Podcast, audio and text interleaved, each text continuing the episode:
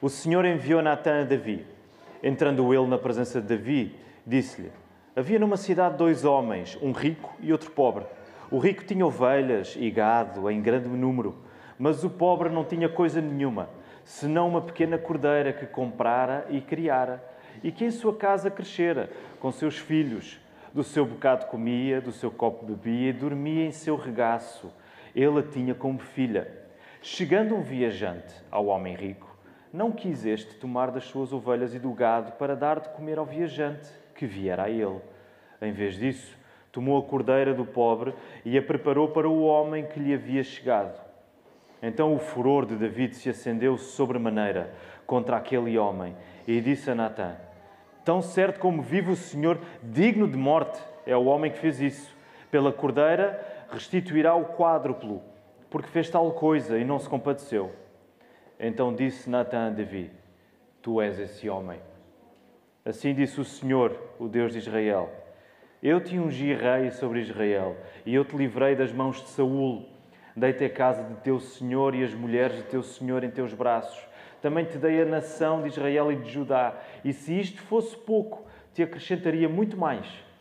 Porque desprezaste a palavra do Senhor, fazendo o mal diante de seus olhos.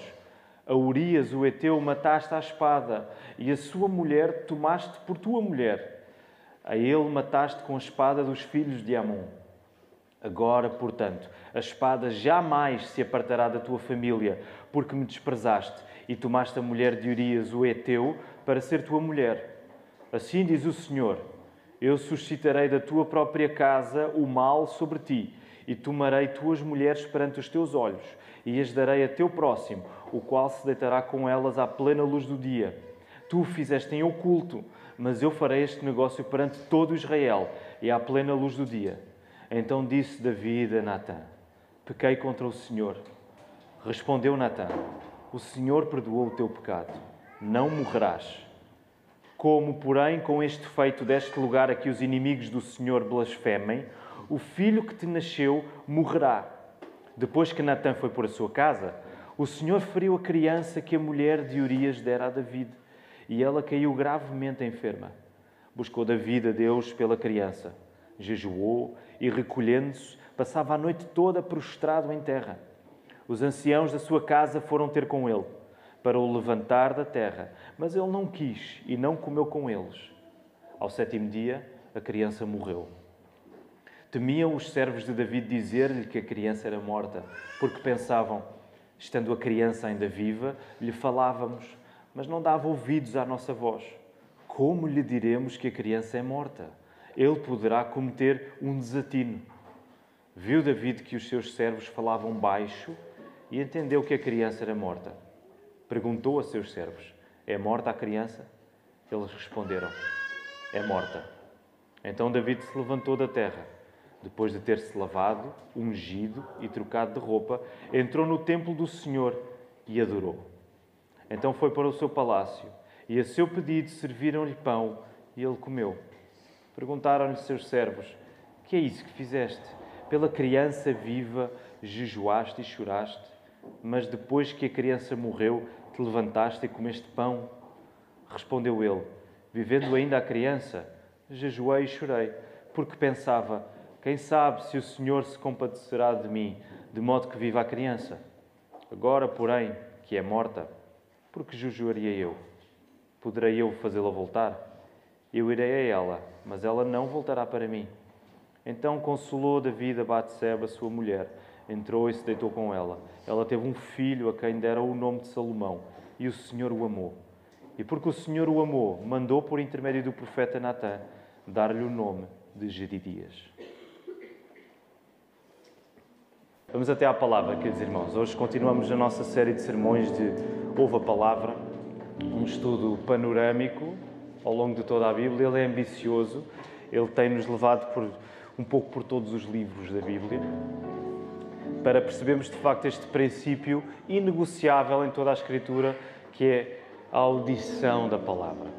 O povo de Deus é um povo que escuta a sua palavra. Se tu amas o Senhor, tu amas a sua palavra. E isso vai saldar-se na maneira como tu diariamente escutas o texto. Então, hoje, o sermão que eu vos quero pregar chama-se O Arrepio do Arrependimento. Porque nós reconhecemos, não só na Bíblia, e este texto é prova disso, mas nas nossas vidas também. Quando o arrependimento está a acontecer em nós, nós sentimos o arrepio que isso, causa, que, que isso nos causa, é? o incómodo na nossa vida. Mas ao mesmo tempo nós sabemos que isso é uma coisa boa porque o Senhor está a transformar-nos. E agora que nós avançamos para os livros de Samuel, não temos como ver tudo acerca destes livros, há muita coisa e vamos nos focar neste capítulo 12. Nós percebemos uma coisa importante. Estes livros de Samuel, que são dois, que eram uh, tidos como um só livro originalmente, eles dão-nos conta da entrada em cena na história de Israel de reis. Portanto, começam a aparecer reis na vida da história de Israel. E tal como naquela nação, o que resolve as nossas vidas não é esconder o mal que fizemos. O que vai resolver não é a capacidade que tu tens de esconder os teus erros, esconder o mal que tu fizeste. Ok? Ainda que isso possa parecer uma solução agradável, atrativa para ti. E a única solução que tu terás. Mas aquilo que vai resolver de facto a nossa vida é avançar em arrependimento. Quando muitas vezes o arrependimento pode uh, fazer-te sentir um movimento contrário, que é estagnar. Às vezes até pode fazer-te sentir que estás a andar um pouco para trás. Mas escuta isto. Quando tu te arrependes, quando a tua vida é marcada pelo arrependimento, tu de facto estás a avançar pela fé. Porquê? Porque estás a confiar no Rei dos Reis, que é o Senhor Jesus. Aquele para o qual este livro, como vamos ver, está a apontar, está a indicar. E por isso nós queremos orar nesta hora, queremos pedir a Deus que nos dirija, que Ele possa abrir os nossos corações, que Ele nos dê ouvidos que ouçam como o Senhor Jesus dizia: quem tem ouvidos para ouvir, ouça. Que Ele nos dê essa capacidade espiritual nesta hora. Vamos orar. Nosso Deus e nosso Pai, o teu povo está aqui reunido para te louvar, para engrandecer o teu nome, para reconhecer todas as tuas maravilhas, para reconhecer o que tu tens feito em nós, para, Senhor, cantar o teu amor, cantar a tua graça. Senhor, foi para isso que tu nos criaste e nós conseguimos perceber cada vez mais o nosso propósito quando estamos reunidos a louvar-te, Senhor. Quando estamos reunidos à volta da tua palavra. Quando os nossos corações estão apontados para uma só coisa, Senhor, que é o teu Filho Jesus. E nesta hora nós queremos pedir-te isso mesmo, que possas fazer os nossos corações apontar para Cristo, que a tua palavra de facto nos coloque na direção de Jesus, que os nossos olhos possam ver pela fé o que tu fazes, o que tu fizeste por nós através do teu filho Jesus. Ó Senhor, ajuda-me a pregar esta mensagem com eh, firmeza, com as tuas palavras, com amor, Senhor, porque eu sei que para aplicar isto às nossas vidas, e as nossas vidas são muito diferentes umas das outras, Senhor. Eu não tenho essa capacidade em mim. Só tu podes fazer isso. Só tu, Senhor, através do Espírito Santo, podes pegar na tua palavra e aplicá-la às nossas vidas de uma maneira que elas são transformadas. E por isso, Senhor, humildemente eu te peço que me uses para que a palavra hoje fique mais clara, Senhor, para a tua igreja e que o Evangelho fique visível enquanto lemos aquilo que tu nos deixaste. Ó Senhor, e nós queremos fazer tudo isto para a tua honra e tua glória, como acabamos de cantar, para que a glória não seja para nós, livra-nos disso, mas que a glória seja unicamente para ti. Nós oramos tudo isto no nome de Jesus Cristo. Amém. Muito bem, vamos a isso. Vamos fazer um breve contexto, porque nesta série de sermões o contexto é muito importante para saber de onde é que viemos e onde é que estamos agora, certo? Temos feito isso ao longo das últimas semanas. Então, quando entramos nestes livros de Samuel, nós temos de recordar que a história que temos diante de nós deve ser lida tendo em conta o que aconteceu até aqui. E o que é que aconteceu até aqui? Para já, eu acho que ainda é fácil recordar porque ainda passaram poucos livros, certo? Passou o Pentateuco, passou Josué, passou Juízes e passou Ruth na semana passada. Então, esta é uma narrativa. Os livros de Samuel dão-nos uma história, uma narrativa que segue os eventos do livro de Juízes e o livro de Ruth. Lembram-se que na semana passada o pastor Tiago disse que ah, a organização cristã do Velho Testamento coloca o livro de Ruth logo a seguir ao livro de Juízes. Porquê? Porque é uma história que acontece no tempo dos juízes. Portanto, cronologicamente faz sentido que aquela história uh, esteja ali colocada, certo? Mas ao mesmo tempo, o livro de Ruth, de, de Ruth é uma história que funciona também como uma introdução a uma figura particular. Lembram-se como é que terminava o livro de Ruth, a semana passada? Lembram-se? Ruth teve um filho com Boaz. Como é que se chamava o filho de Ruth e Boaz? Obed. Obed, vai, por sua vez, vai ter um filho que se chama Jessé. E Jessé vai ter um filho que se chama David. Ok? Então, Ruth também serve como esta pequena introdução a este personagem David, que vamos encontrar nos livros de Samuel. Mas antes de irmos para lá, vamos ainda recuar um bocadinho mais, ok? Vamos até ao livro de Juízes. Nós não tivemos muita oportunidade de estacionar no livro de Juízes, porque o pastor Tiago esteve mais concentrado em Josué, mas falámos um pouco acerca do livro de Juízes. E há uma frase, o último verso do livro, que resume muito bem aquilo que estava a acontecer no tempo dos juízes. Então, se puderem, vão até lá, ao final do livro de Juízes, um pouco para trás, capítulo 21. E o último verso é o verso 25. E vejam lá o que é que o livro diz, que explica porque é que a situação em Israel naquele tempo ia de mal a pior. Reparem o que é que o texto diz. Naqueles dias não havia rei em Israel. Cada um fazia o que lhe parecia certo. Então o livro de Juízes está-nos a dar uma espécie de resumo, ok? E está uma confusão. Porquê? Naqueles dias não havia rei, não havia quem governasse, não havia quem colocasse mão nisto. E cada um, cada pessoa fazia aquilo que bem lhe parecia.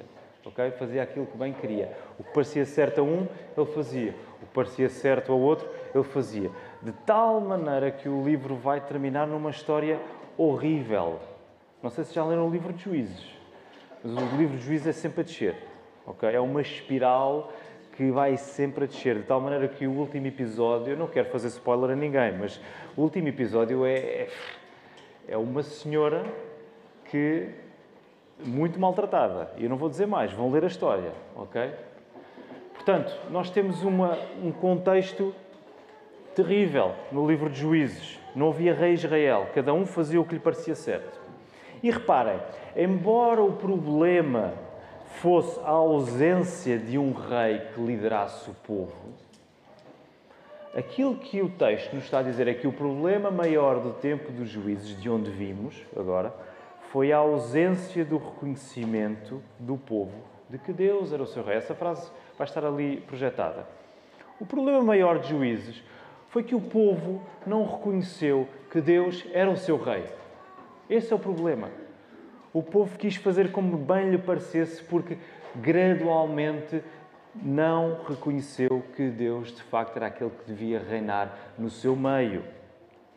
Logo, quando nós vamos para estes livros de Samuel, nós percebemos que eles dão-nos o cenário onde Deus revela um pouco mais o seu plano eterno de estabelecer o seu governo através de um rei.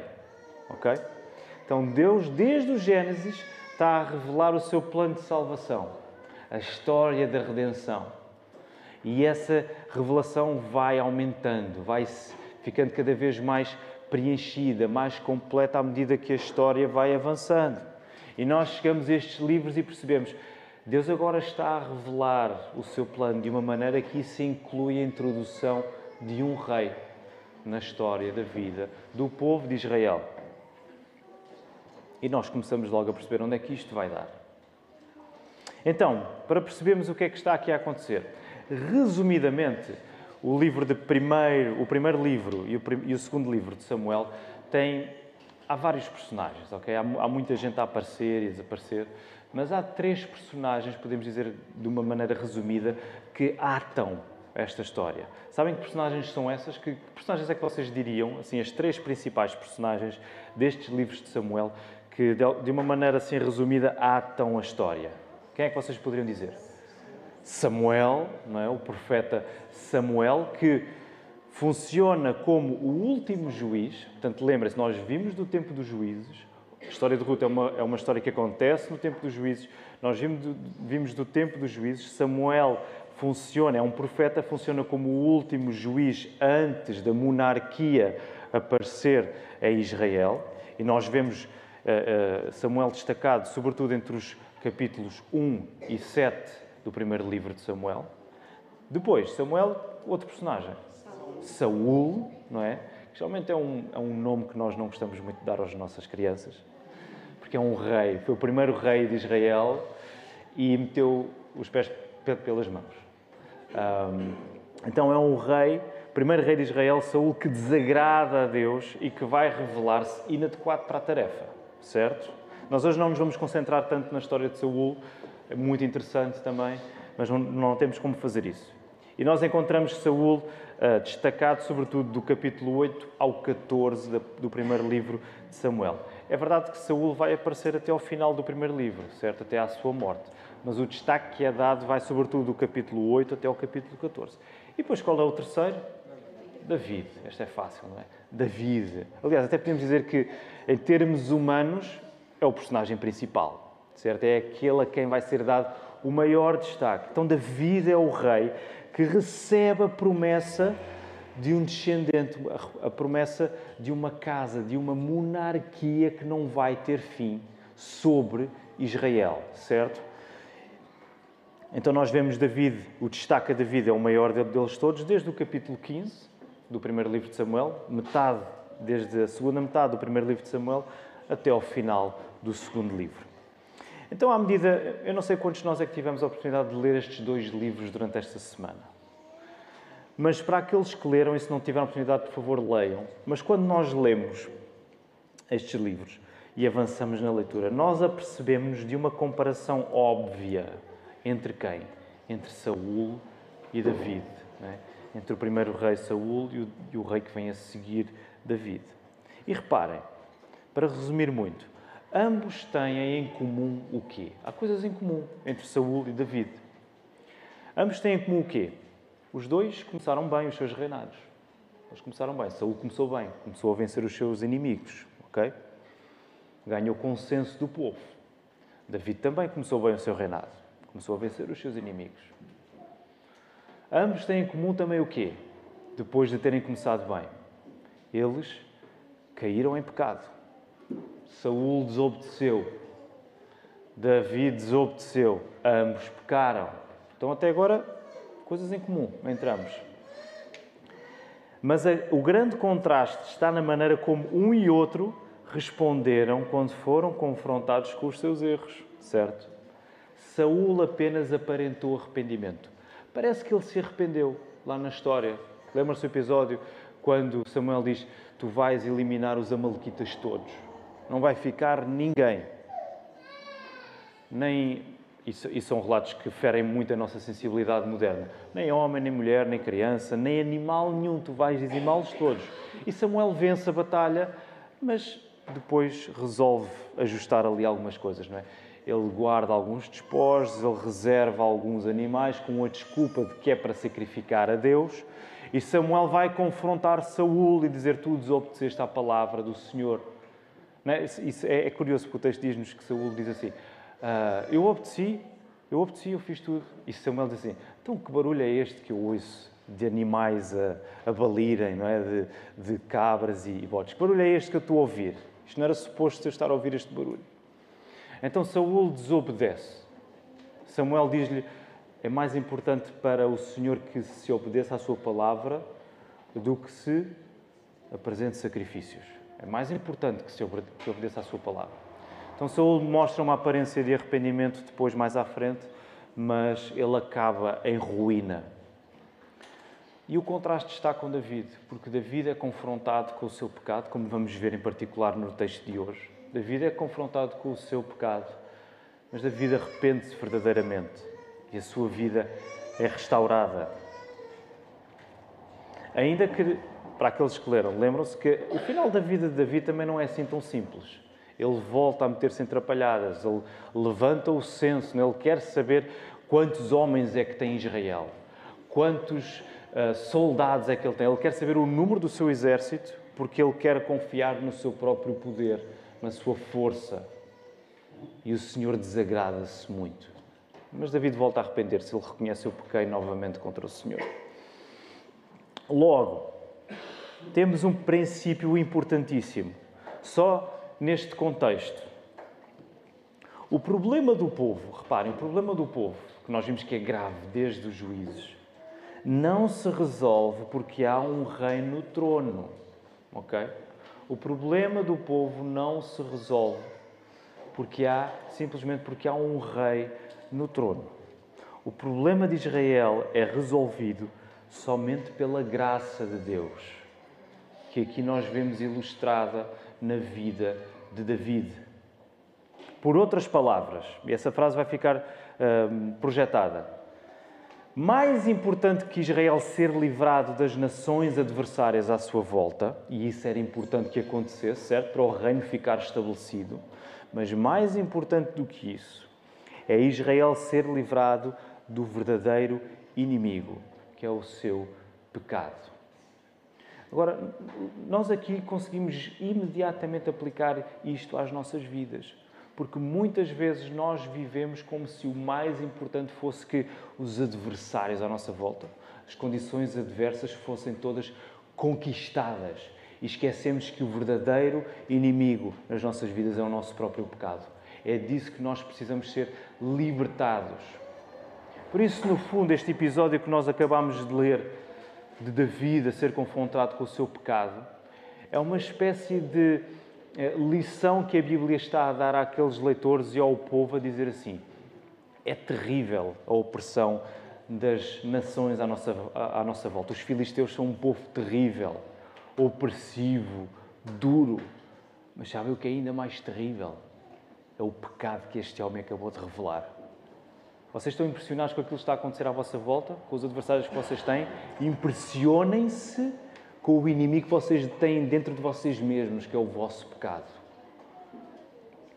Então, mais importante que Israel ser livrado das nações adversárias é Israel ser livrado do verdadeiro inimigo, o seu pecado.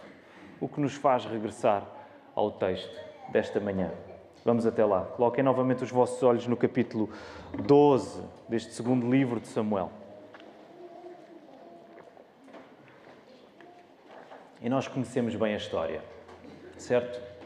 A história do pecado de David.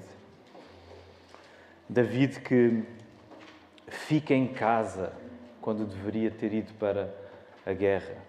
Não é? Nós não, não lemos essa parte, mas ela também é importante. No início do capítulo 11, quando diz na primavera do ano do ano seguinte, época em que os reis saíam à guerra, enviou Davi a Joabe e os seus servos com ele e a todo Israel que destruíram os filhos de Amon e sitiaram a Rabá. Mas David ficou em Jerusalém. Então, David ficou em casa quando devia ter ido para a guerra. Cobiça uma mulher, Batseba, mulher esta casada com Urias, adultera com Batseba, executa um plano para matar Urias e para encobrir o seu erro. E nós podemos ler isto tudo no capítulo 11, ok? Nós conhecemos esta história. O homem segundo o coração de Deus, como era conhecido David, o homem segundo o coração de Deus, mostra ter um coração completamente endurecido para a palavra de Deus.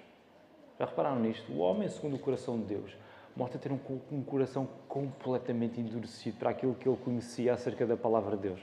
David conhecia perfeitamente que ele não devia cobiçar, ele não devia adulterar, ele não devia mentir, ele não devia matar. Ele sabia isto, certo? Ele era um homem segundo o coração de Deus. E, no entanto, ele mostra um coração completamente endurecido para a palavra. No auge do seu poder e domínio como rei de Israel, David é rei em Israel. No auge do seu poder, ele está a conquistar as nações à volta. o ungido de Deus, certo? Ele foi ungido, ele é o escolhido. No original, a palavra ungido quer dizer o quê? Alguém sabe? Messias, o Cristo. Nesse sentido, David era o Cristo de Deus, era o ungido. No auge do seu poder e domínio, David decide que o que ele tem não é suficiente e entrega-se àquilo que não lhe é permitido ter. O que é que isto nos lembra? Parece que estamos a ler o que outra vez? Parece que estamos a ler Gênesis 3, não é? Alguém que tem tudo, mas que dá espaço para que a tentação entre e lhe sugira o que tu tens não é suficiente. Só vai ser suficiente quando tu tiveres aquilo que te foi dito que tu não podes ter. Do mesmo modo, como aconteceu lá no Gênesis 3, David colocou-se a jeito da tentação e escondeu o seu pecado. Reparem, a surdez de Adão e Eva, lá em Gênesis 3, a palavra de Deus e a ruína que eles experimentaram, é a surdez de David à palavra de Deus e a ruína que ele também experimentou. É como se os leitores originais deste texto tivessem ler isto e perceber assim: ei, o, o problema de Gênesis 3 que nós lemos antes, que aconteceu antes, ainda não está resolvido. O nosso rei acabou de fazer a mesma coisa.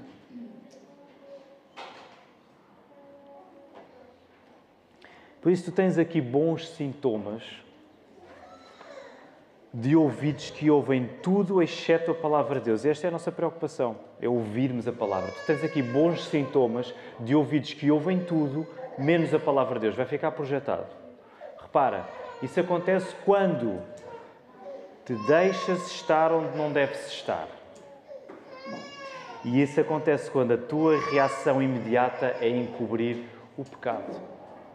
Tu sabes que não estás a ouvir a palavra, sabes que estás a ouvir tudo o resto, todas as outras sugestões, todos os outros textos, todas as outras mensagens, exceto a palavra de Deus, quando tu deixas estar onde não deves estar, quando tu deixas estar num sítio em que tu sabes que vais ser tentado, em que tu sabes que vai ser muito mais fácil para ti desobedeceres à palavra. E quando a tua reação imediata é encobrir o pecado. E nós, deixem-me dizer, eu reconheço isso na minha vida e eu sei que tu reconheces na tua. Isso é o mais fácil de fazer. É nós ficarmos onde nós sabemos que estamos confortáveis, ainda que a tentação venha, mas por algum motivo nós achamos que não, eu vou ser capaz de enfrentar. Deixamos ficar ali. E quando caímos, quando erramos, quando pecamos, nós queremos encobrir, nós queremos esconder. Mas eis que o Senhor destrói o esquema de David e envia-lhe a sua palavra através do profeta Natan. E este episódio é incrível. É? Este episódio de Natan ir falar com David, a maneira como David responde, depois a maneira como uh, Natan mostra a David, é incrível. Reparem, quando Deus entra em cena, é? porque o texto está-nos a dar essa dinâmica. Nós acabamos de vir do capítulo 11 em que foi detalhado o pecado de David, toda a sua artimanha. E o capítulo 11 termina a dizer que o que David fizera desagradou ao Senhor. E depois, onde é que está o foco? O Senhor envia Natan. O Senhor envia a sua palavra, certo? O Senhor toma conta da cena. Tal como no Gênesis 3, Adão e Eva pecaram, é o Senhor que vai ter com Adão e diz o quê? Onde estás? É? Onde é que tu estás? Deus está a dominar. Deus não vai deixar David embrenhado no seu esquema. O Senhor envia Natan, o Senhor envia a sua palavra através do profeta para confrontar este pecador. E quando Deus faz isto, quando Deus confronta um pecador, quando Deus me confronta a mim, quando Deus te confronta a ti, Ele faz questão de mostrar que a sua capacidade de transformar o coração é incomparavelmente mais poderosa e eficaz que o talento que eu e tu temos de nos tentarmos esconder na nossa miséria. Tu podes ter muito talento e eu também de escondermos o mal que fizemos. Mas não se compara com o poder que Deus tem de pegar e revelar isso na tua vida. É isso que Deus vai fazer agora com David. Reparem que a parábola de Natã, e David não sabe se Natã está a contar uh, uma parábola ou se há alguma situação que aconteceu de facto no meio do povo. Até pela maneira como David responde, parece que uh, isso aconteceu, portanto é preciso ir ter com esse homem e fazer alguma coisa. Reparem que a parábola de Natã é de tal maneira impressionante que David coloca-se imediatamente na linha da frente, na dianteira do julgamento. Ele, como rei, é chamado a fazer isso, certamente. E o julgamento que David acha apropriado para aquele homem rico que acabou de roubar a única cordeira do homem pobre. E o que é que David diz? Qual é a coisa imediata que David diz que aquele homem merece? Morte. Ele é digno de morte. Mal sabia David que estava a pronunciar o julgamento sobre si mesmo. Ele é digno de morte. E é aqui quando o furor de David se acende. É interessante porque David não, não deixou isso. Coloquem lá os vossos olhos no verso 5, não é? Então o furor de David se acendeu sobremaneira contra aquele homem e disse a Natã: Tão certo como vive o Senhor, digno de morte é o homem que fez isso. Então, David estava a aplicar bem a lei, certo? Estava a trazer a lei de Deus para trazer a consequência ajustada ao pecado daquele homem. E depois David diz assim: pela cordeira restituirá o quádruplo, quatro vezes, porque fez tal coisa e não se compadeceu. É irónico, porque David está tão cego à palavra que usa a palavra como ele quer.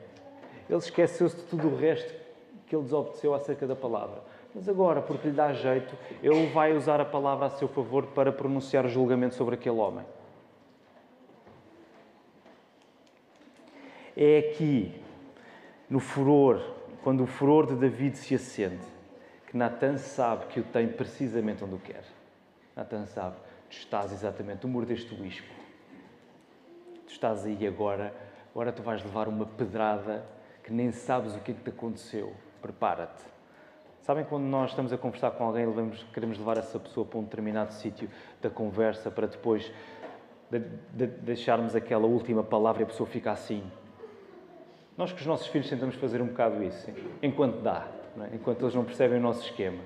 Mas é isso que Natan está a fazer com David, a usar o furor de David. Natan sabe precisa, que agora tem David precisamente onde quer e dá-lhe a estocada final lá no verso 7. Depois de David dizer: Esse homem merece morrer. Ele merece restituir também quatro vezes mais aquilo que roubou. E Natan vira-se e diz assim: Meu querido David, eu acho que ele não usou a expressão meu querido, ele disse só: Tu és esse homem. Percebes agora? Estavas cego. Consegues ver? Tu és esse homem. E agora David está diante do furor de Deus. David estava cheio de furor perante o que tinha acontecido. Mas agora é David que está diante do furor de Deus quando lhe é dito tudo o que vai acontecer como consequência do seu pecado. E o Senhor vai dizer: Porque tu fizeste isso, a espada não se vai apartar da tua família. Tu fizeste isso às escuras, às escondidas, eu vou fazer contigo isso às claras para toda a gente ver. Começou por se acender o furor da vida, mas agora é ele que está diante do furor de Deus, quando ele reconhece a consequência do seu pecado. David compreende o que fez e confessa que pecou contra o Senhor, lá no verso 13. Então disse David a Natan: Pequei contra o Senhor. E nós vemos isto também mais detalhado lá, lá no Salmo 51, quando David diz: Contra ti pequei, somente contra ti pequei. David podia ter dito: Eu pequei contra Batseba, contra Urias, uh, pequei contra o povo de Israel Pequei contra a minha casa, contra a minha família. Mas o que é que David vai dizer? Pequei contra o Senhor. É contra Deus que David está a pecar. Aplica isto à tua vida. Tu sabes que começaste a ouvir atentamente a palavra quando te vês à mercê do que Deus pode fazer contigo. E é mesmo neste lugar, é propositado, este lugar assustador que eu nos quero deixar agora. Tu sabes que começaste a ouvir decentemente a palavra de Deus quando te vês à mercê do que Deus pode fazer contigo. E nós reconhecemos que na sua misericórdia Deus muitas vezes não nos dá as consequências que o nosso pecado merece. Mas nós, quando pecamos e ouvimos a palavra atentamente acerca do nosso pecado, nós percebemos qual é a consequência última que o nosso pecado merece. Verdade ou mentira? Quando nós ouvimos a palavra, nós percebemos o que isto merece é morte. O castigo que eu mereço é morte. E tu sabes que estás a ouvir a palavra de Deus quando tu reconheces que nesse momento estás à mercê. Tu estás à mercê. Tu não tens sítio para onde ir. Tu estás à mercê do Senhor. É, é arrepiante. Mas ao mesmo tempo é o melhor sítio onde tu podes estar. Porque tu estás a ouvir. Tu estás a ouvir. Por isso é que a pregação do Evangelho não começa no lado bom, começa sempre no lado mau. Tu és um pecador, tu estás em dívida para com Deus, tu estás à mercê do seu julgamento. Tu tens de ouvir primeiro essas coisas, essa verdade, o lado negro, digamos assim, para que então as boas notícias venham e iluminem tudo e tu possas descansar e tu possas reconhecer a misericórdia de Deus na tua vida. É o que está a acontecer aqui. David começa a ouvir verdadeiramente a palavra quando ele se vê à mercê da mão de Deus.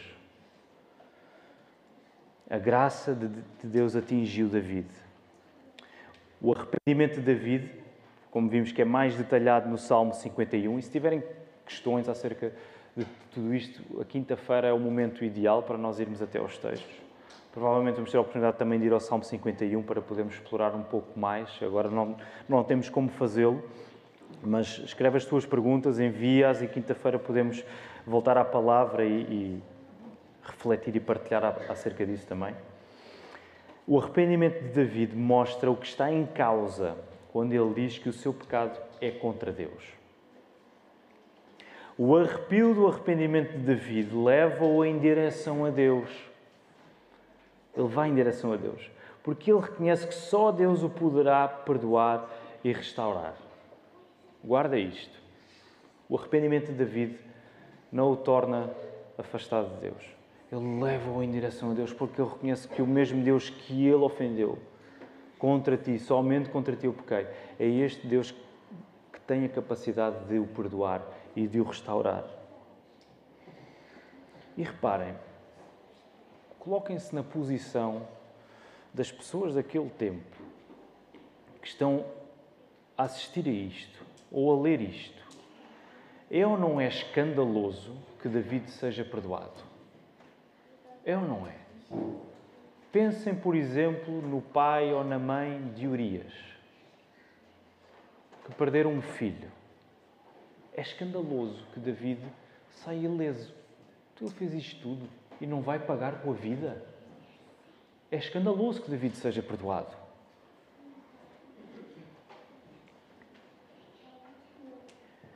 Mas o perdão de Deus ainda exige um pagamento. O perdão de Deus concedido a David ainda exige que alguma coisa seja paga. O que é que vai acontecer? A criança vai morrer. David é perdoado, a criança vai morrer. Reparem como o arrependimento de David, no momento de maior angústia, como acabámos de cantar ainda há pouco, no maior transe, não é, não é uh, no momento incontrolável de movimentos que estamos a ter, mas é na maior angústia, coloca-o a avançar para Deus. Ele reconhece o quê? Ele reconhece que Deus pode poupar a criança. Vemos isso lá no verso 22, não é? Quando questionado, então, mas tu. Como é que os servos dizem?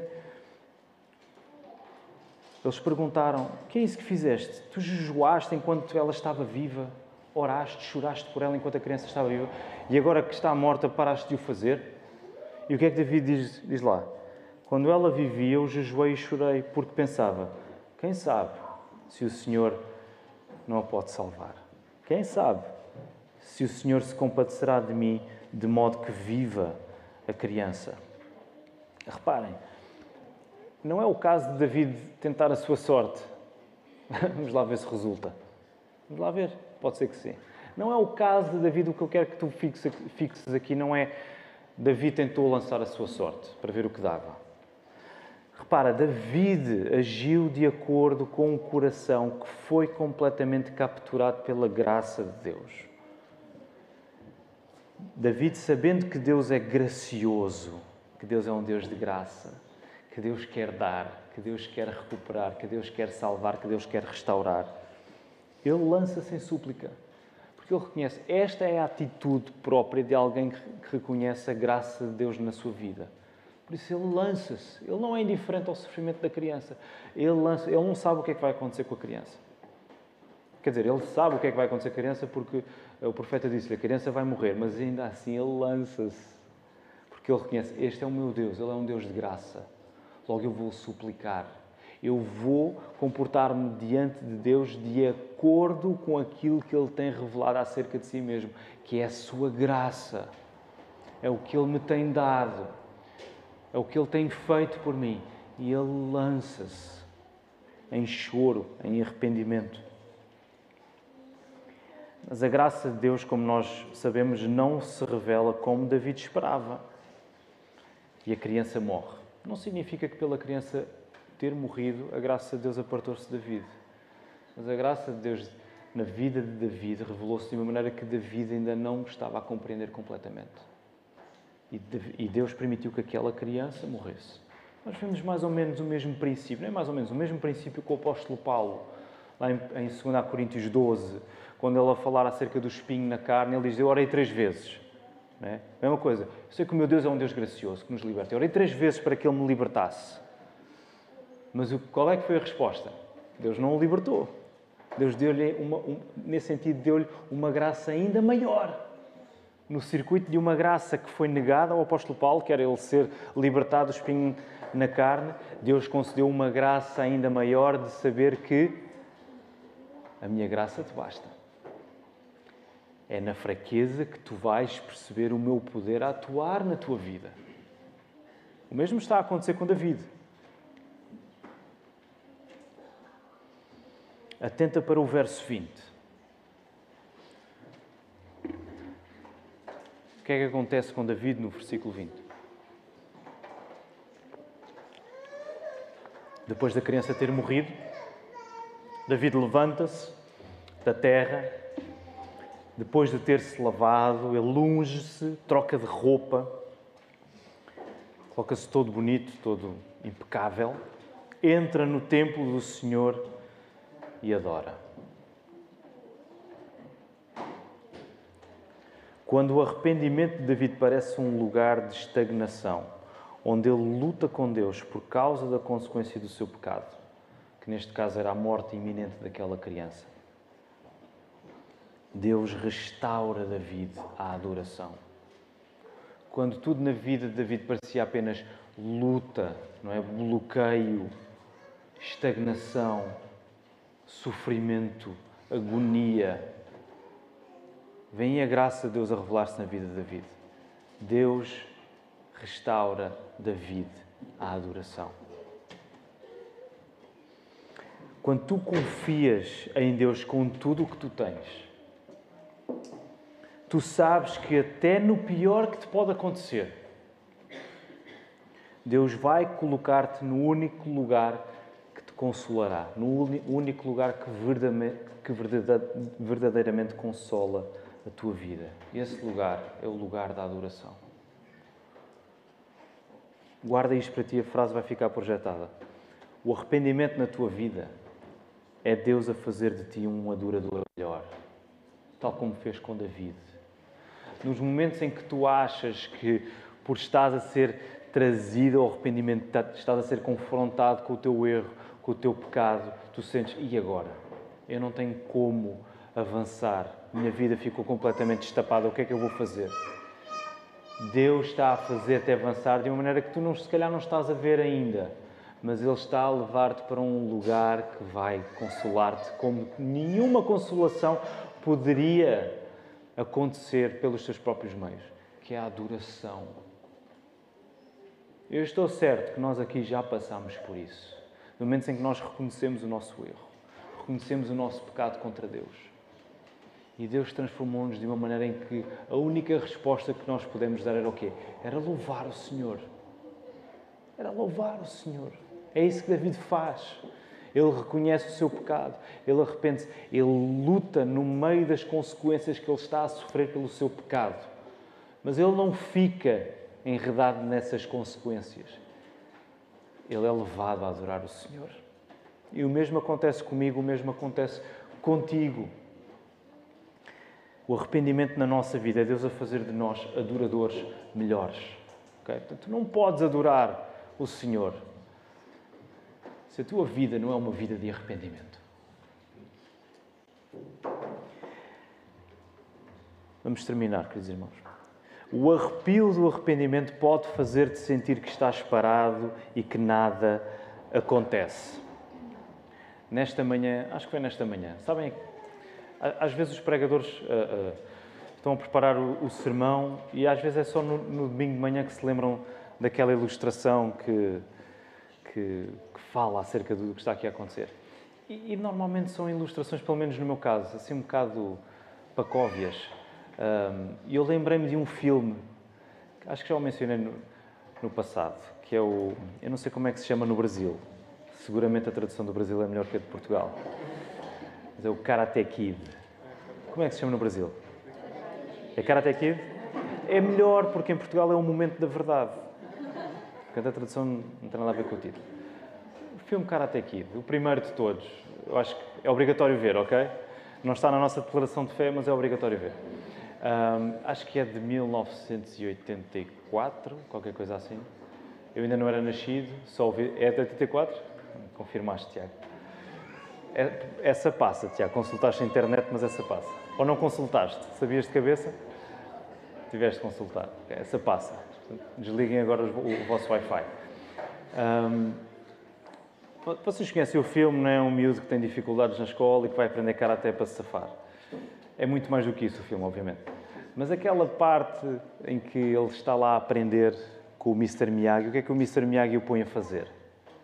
Não o põe a lutar, pois não até lavar os carros, a pintar a cerca, a encerar o chão, aquele clássico wax on, wax off, breathe in, breathe out. E como é que o Daniel San se sente? Ele acha aquilo uma perda de tempo, não é? O que é que eu estou aqui a fazer? Eu vim para aprender a lutar, estou aqui a, a, a arranjar-te a casa. Foi, foi um bom esquema que arranjaste para, para, eu, para eu arranjar as coisas aqui em tua casa. Mas depois vem o Mr. Miyagi, lá o, o mestre dele, e começa a lutar e ele começa a, a saber se defender.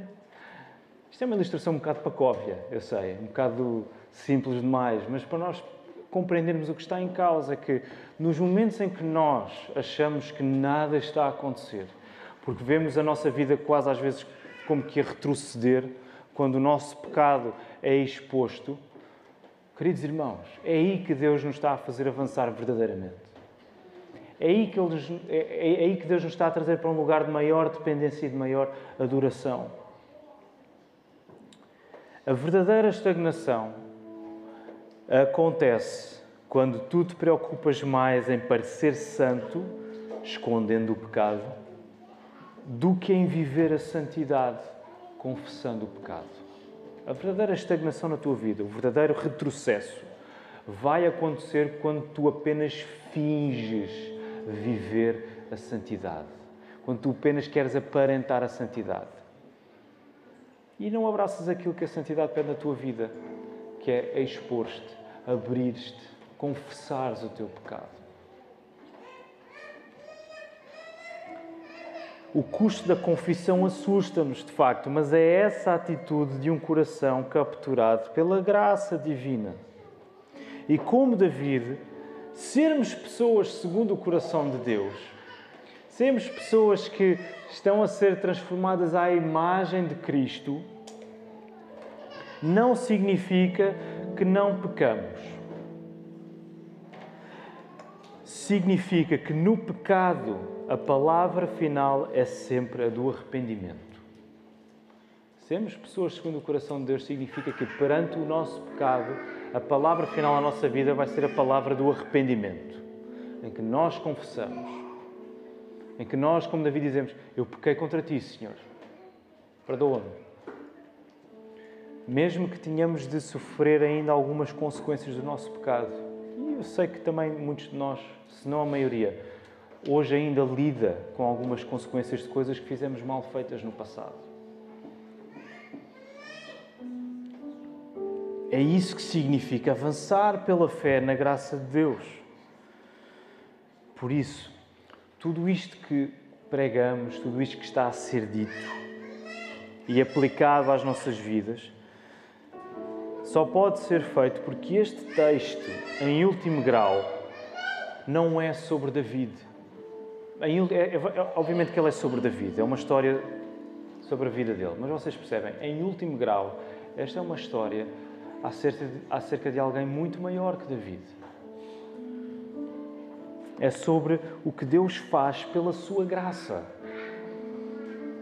A figura do rei David e a figura daquele bebê que paga pelo pecado de David apontam para um rei perfeito que paga com a sua vida pelo pecado do seu povo.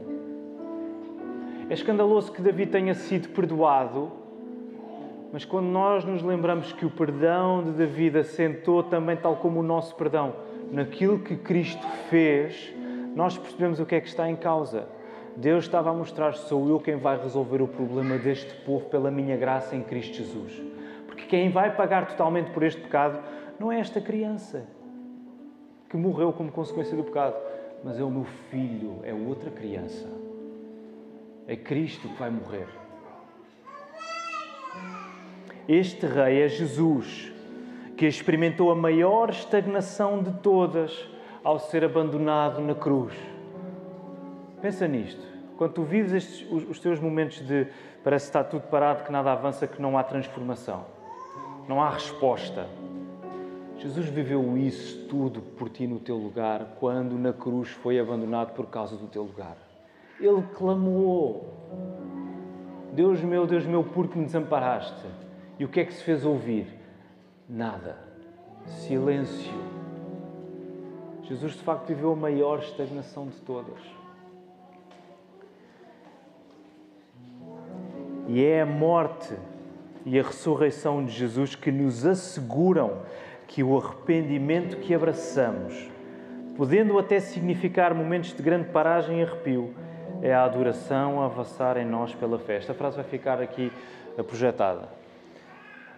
Repara, é a morte de Jesus e a sua ressurreição, é o Evangelho, como está projetado, que te vai assegurar que o arrependimento que tu abraças, podendo significar momentos de grande sofrimento, de dificuldade, de paragem, de estagnação, de arrepio, é a adoração a avançar em ti, é a adoração a avançar em mim, é a adoração a avançar em nós pela fé. Portanto, quando nós olhamos para este texto, esta história, nós lemos o pecado horripilante de David, nós vemos-nos a nós mesmos aqui. Nós vemos a nossa necessidade de arrependimento, de confessar e de olhar para a cruz, porque nós sabemos que Jesus sofreu isto tudo no nosso lugar, para que agora, quando nos arrependemos, isso vai custar, certo? Vai sempre custar, porque é a nossa vida que está a ser transformada. Mas nós sabemos que esse é o avanço que Deus faz em nós quando nós nos entregamos à adoração pela fé a este Rei. Como não louvar este Rei que deu a vida por nós? Não um Rei que, no auge do seu poder e domínio, como David, fez aquilo que ele bem queria e entregou-se aos desejos da sua carne, mas um Rei, sendo o Filho de Deus. Ele fez sempre a vontade do Pai dando a vida por nós. Como não louvar este Rei? Como não avançar em arrependimento? Vamos continuar a louvar o nome do nosso Deus agora com as nossas vozes. Vamos ficar de pé e que o Senhor nos abençoe.